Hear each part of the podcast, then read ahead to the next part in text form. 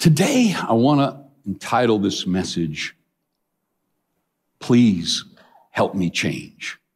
Please help me change. It's the cry of so many hearts on our planet who feel so stuck, stuck in their emotions, stuck in their behaviors, addictions, stuck in awful emotions of jealousy and anger, rage, irritableness. Um, unable to break addictions. These addictions can be alcohol, drugs. Addictions can even be addictive thinking that you just can't seem to break free from. And so I want to talk about this today because the Bible has stunning answers for this. So many people live in a way where they're stuck. You see, the way God designed you and I was that we are born, our parents begin to teach us who we are in Christ, begin to teach us the Word of God, which anchors our souls, our emotions, our belief systems, anchors them. And then as we grow and we go through the different seasons of life, our personality develops. We're a healthy child, a healthy teenager. We rise up in schools and learn friendships. Uh, we become a healthy single person. Uh, didn't say perfect, I said healthy. Then you get married. Now you must begin to adapt with your personality to understanding and having right thinking in your marriage. Along comes children. And as you raise children, there are different seasons of life. Then you're going to go to the empty nest. Go over to financial seasons as you learn to work with people and hire staff and meet the needs of those around you in a free market system like we have. And so as you develop and learn, uh, this personality rises up more equipped, more mature, able and able to understand the nuances of others' personalities and to get along with them, to work with them, to team up with them, to network with them. Uh, this is how God has designed us. But then there are those, for some reason, who get stuck, and there's no development of their personality. They feel stuck in certain emotions. They feel stuck in certain behaviors. And I'm going to just touch on this lightly, but I, I want to explain to you the problem before we begin to go for the solution. Because people who do not develop, often in their angst and in this conflict, they begin to blame those around them for the inadequacies in their lives. Now, going along with that problem, is the church of Jesus Christ who seems to feel like it's good enough to get people born again and make heaven. Granted, that's the single most important thing. Where are you going to spend eternity? Eternity without Christ would be a horrible thing. But while we're on this planet, Jesus has prepared something for us. Now, the Bible says that when you give your life to Christ, you are a new creature. Now, the word new creature here, it means new as in you are fresh, energized, special, but it also means that you are a part of a new species that has never been seen before. You are uncommon. You are unique. You are special. You are set apart. And here is where Christianity, I believe, and most of it has failed to bring truth to believers. Instead, we want to just continue to confess we're just sinners saved by grace. Now, what you call yourself is your identity. So the Bible doesn't call you a sinner once you're born again, even though you make mistakes. Even though you do things that are wrong, your identity, your nature has been changed changed. And so when you say, Jesus, come into my life, come into my heart, I receive you as Lord and Savior, something amazing takes place deep in the part of you called your spirit. You are completely remade. The old you dies. It's the only way God can explain it to us. There is just a complete end to every facet of your old life's feelings and emotions and, and anger and angst and selfishness. And it's an end to it. And then he pours himself into you. And when he pours himself into us, our spirit, there is nothing left that you have to worry about. And he seals your spirit, a sealed unit this is a new species, a new creation.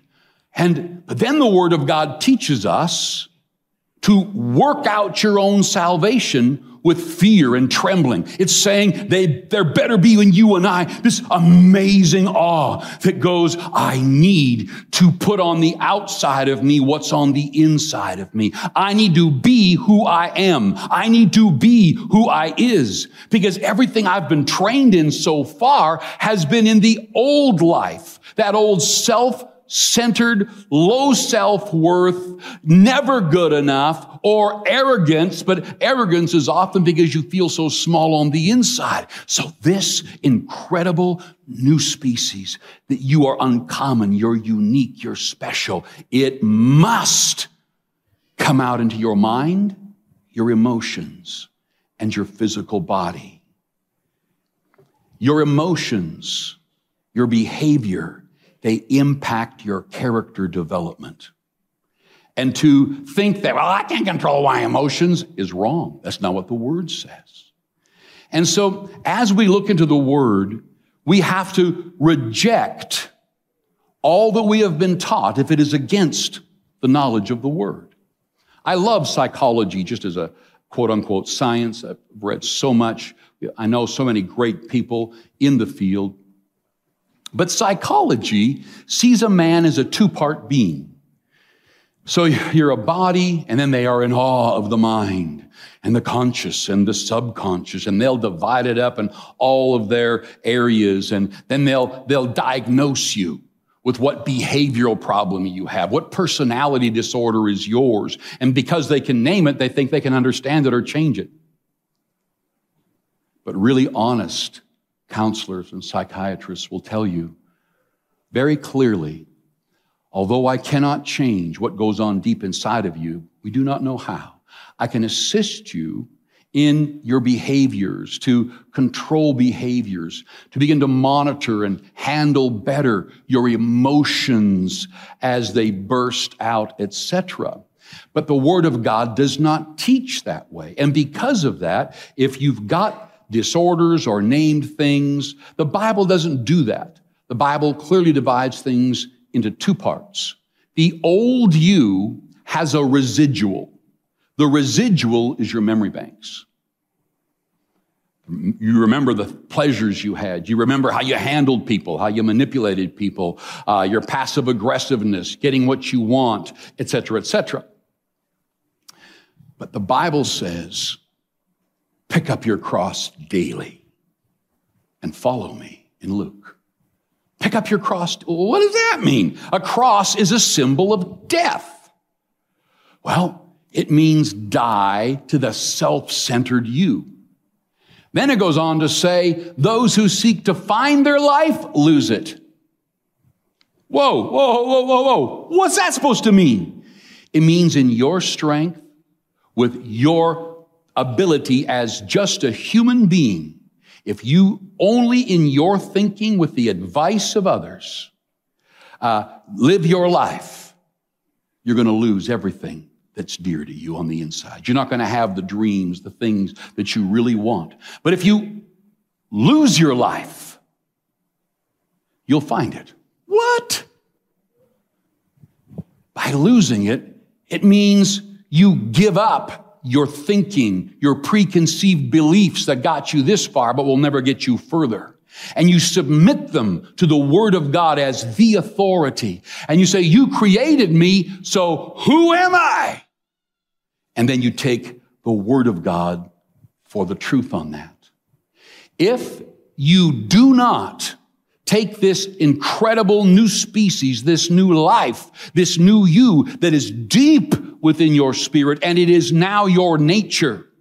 If you do not take this and put it on, Put on the Lord Jesus Christ, Romans says. Ephesians 4 says, put off the old emotions, the old behaviors, the old thinking, and put on the Lord Jesus Christ. If you do not do this amazing, stunning, incredible thing, put off, put on, put off, put on.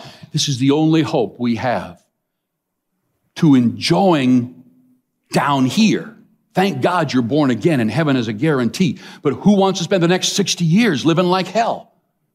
Feeling like hell? With emotions that you can't seem to control and feelings that seem so real to you and situations you can't seem to change. That's not a part of the new species. And as children grow and develop, if there's been areas that have been stunted or they've been hurt, brokenhearted, and this development of who they are um, has them stuck. You can stay stuck in a developmental phase the rest of your life. You can stay stuck in something you should have learned at age five for the rest of your life and act like a five year old in certain areas.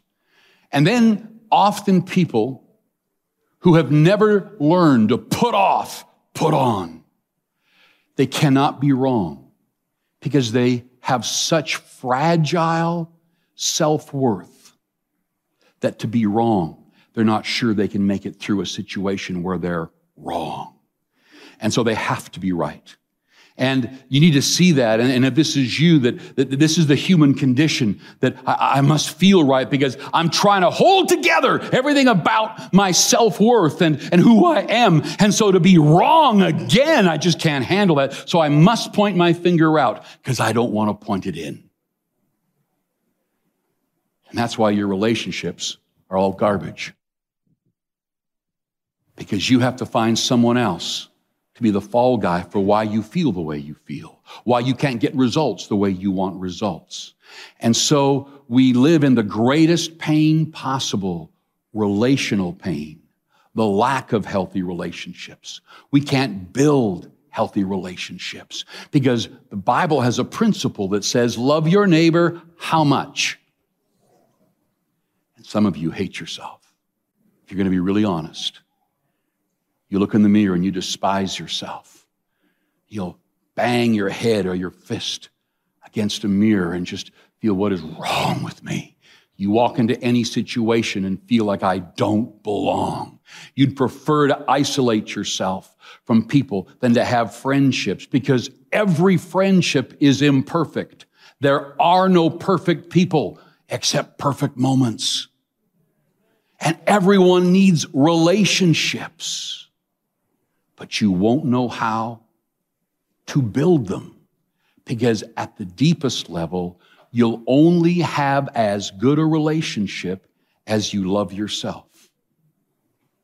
And a relationship is only as good as the weakest person in them. If you're married, you should count your spouse as your best friend. But God made marriage beautiful and perfect. It's the people in the marriage that are flawed and need to work at it. But the person who works at it the least gives you the measurement of the health of that marriage. And so today, I want to show you how powerfully and easily you can change.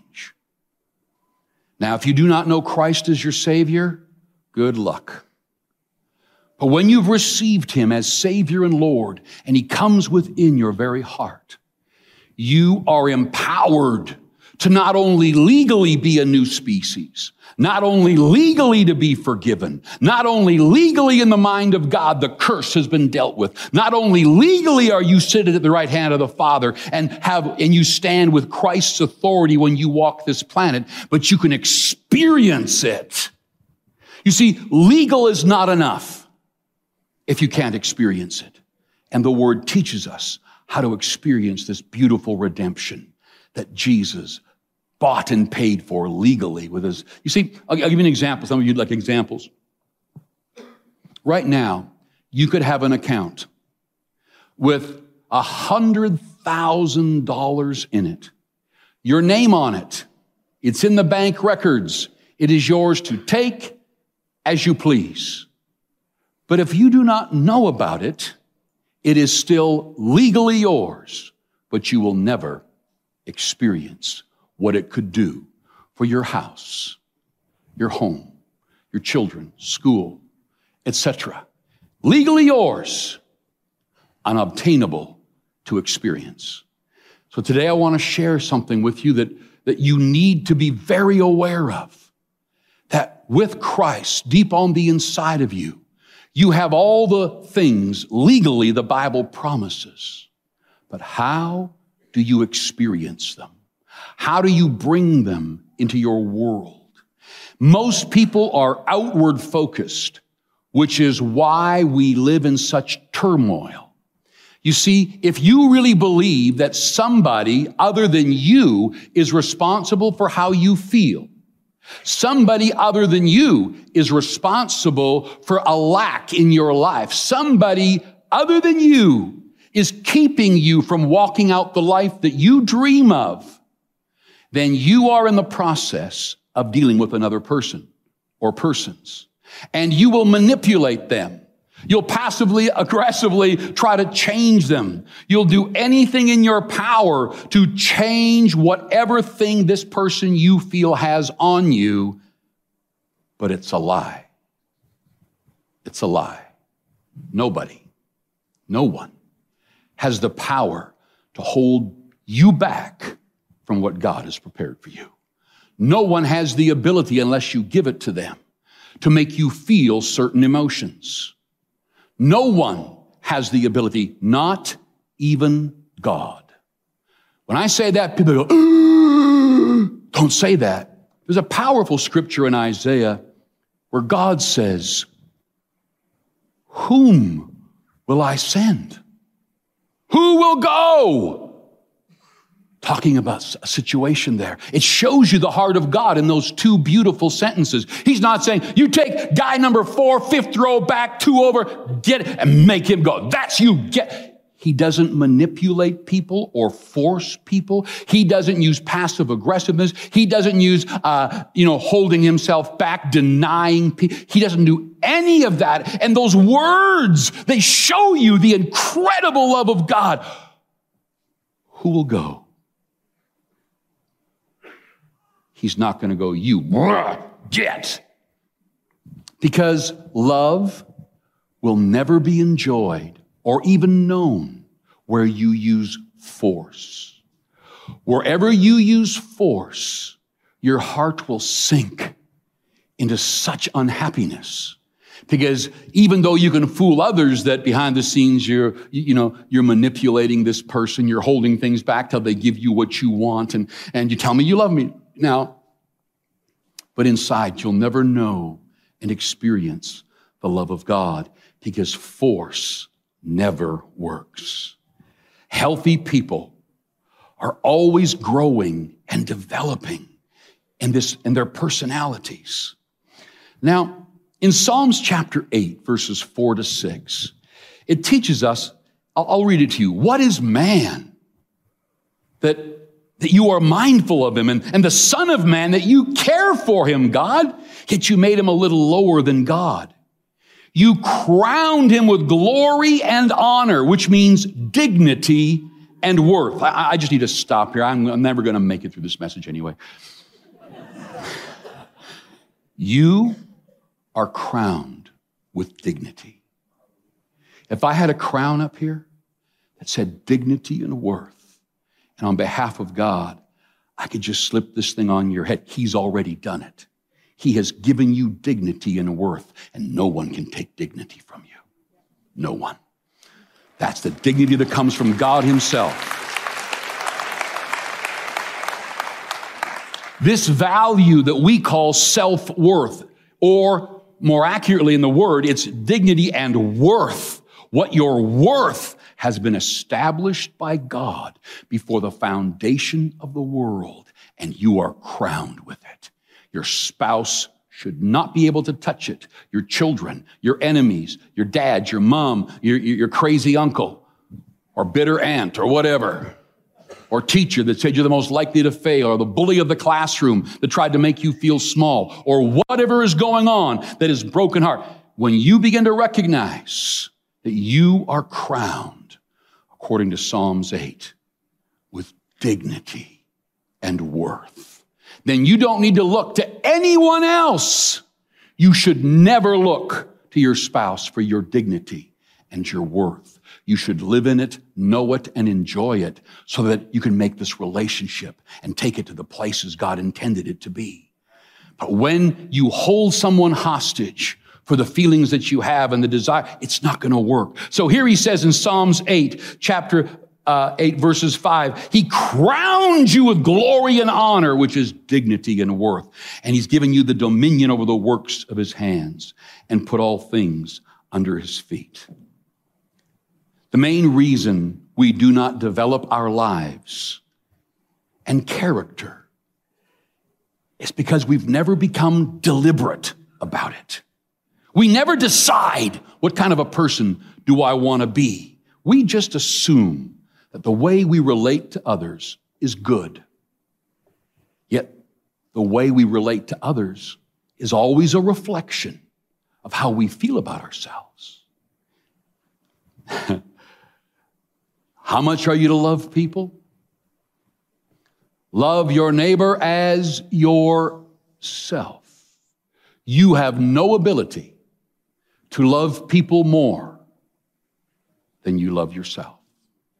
The word love means to value. Like we use that term, oh, that guy sure loves himself. We use that term as in arrogance or thinking higher of themselves. But the word is using it. If you do not love and value the creation God made you and how that you are crowned with dignity and honor and who you are and how special you are, you will never. Now, you say, well, oh, I love my kids. Even that love will be tainted and you'll need them and they can't wait to get out of home and they won't be back much because a needy, needy parent who needs them to make me feel worth, to make me feel dignified, at least as a parent. They, as that child leaves home, they have nothing to present to them dignity and worth because they have not done the work of receiving this dignity and this worth from God. One of the things we've seen in 40 years of marriage counseling is marriages where, you know, you get married, you wear beautiful white dresses and black suits and, and, you know, and, and you just have beautiful poems and, and it's all about, but if, if one of those two does not know the dignity and worth that comes from God, that they are crowned in it, they will look to the person to give it to them. The Bible says the leech has two sisters. Give, give you'll never be able to give enough to meet the need in that spouse that only God can do. But because a person who doesn't have self worth, as I said earlier, cannot be wrong because they feel it destabilizes what little self worth they've built in this inaccurate way and in this wrong way. It feels like it'll all come down like a house of cards. And so they'll fight for years and decades, argue and blame and look at their spouse when instead they should remove and cut all umbilical cords that you have given other people who don't want them to your needs and that must go only to God as a vertical relationship. And only when that vertical relationship with God shows you how special and unique you are, crowned with dignity, crowned with worth. That's you. And now accepting that and walking in that and marinating in that so that nobody can take it from you. Now you can love at a level this world has never seen. Now, as a new species, an uncommon person, unique, the Church of Jesus Christ started on the day of Pentecost, and a born again believer can enjoy these things, not just promises of healing and health, but can enjoy the peace and the vitality on a world that is failed, with the kingdom of darkness pushing at everything that you do, you rise up. Because of the confidence you have in Christ, you can build such healthy relationships. Wherever Jesus went, people flocked him by the thousands.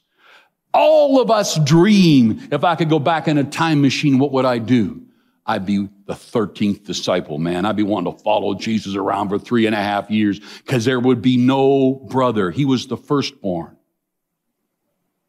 There would be no human being that ever walked the planet that couldn't look at you with eyes that just made you want to stand up with him, that couldn't look at you with such acceptance and such love that everything within you just melts off with the desire to know this man. That's our Jesus. And the Bible says that as he is, so are we in this world. You have to on purpose make a decision. What do I want to look like emotionally? What do I want to look like in my behavior? Because all of us have emotions and behavior that are sin.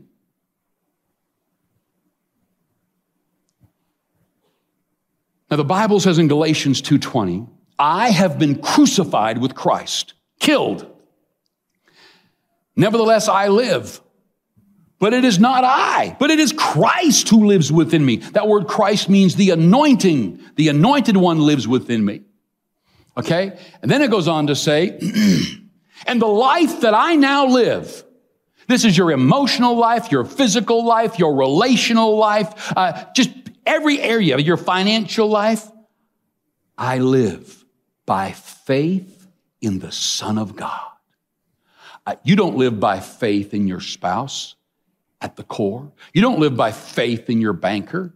You don't live by faith in your kids. You don't live by faith in your parents. You don't live by faith in your family name. You live by faith in the Son of God who died in your place.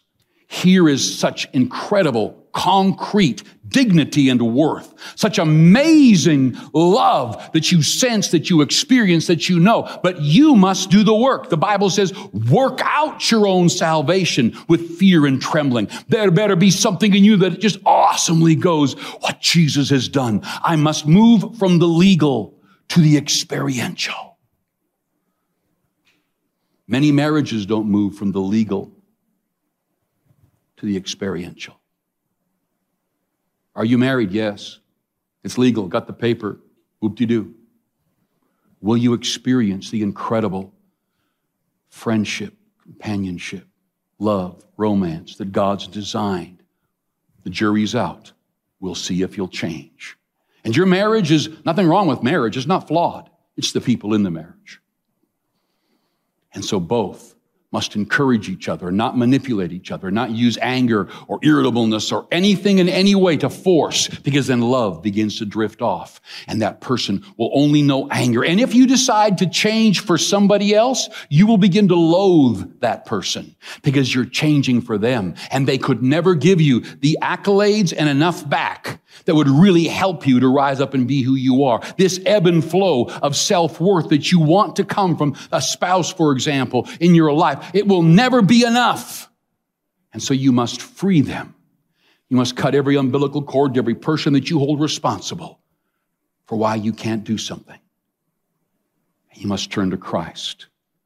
This is picking up your cross daily, dying to self centeredness, and saying, I put my faith in Jesus. In Romans chapter 13, it says, put on the Lord Jesus Christ. In Ephesians 4, it says, you have not learned Christ like this. Verse 22, put off your former conduct Verse 23, be renewed in the spirit of your mind. Verse 24, put on the new man. This is an absolutely crucial part of the Christian experience that I would have to say more than 90%, if I was to take a, to take a poll of who I meet and talk with and try to counsel and help out with, more than 90% of people have never finished putting on the Lord Jesus Christ, where they are putting off things that he would never do, say, feel, think. And they're putting him on, his actions, how he thinks, how he feels. The Bible says to know the ways of God, who can know them? But then it says, but we can have the mind of Christ. What is the mind of Christ? His feelings, his love, his thinking, his emotional makeup, his relationship expertise. We can have the mind of Christ. This should be something that every individual person is working out their own salvation with fear and trembling. To all you single people, stop looking for just the packaging. It seems to sag after a few years anyway on both. And, and look for someone who knows who they are in Christ. The love that you can have with that kind of a person.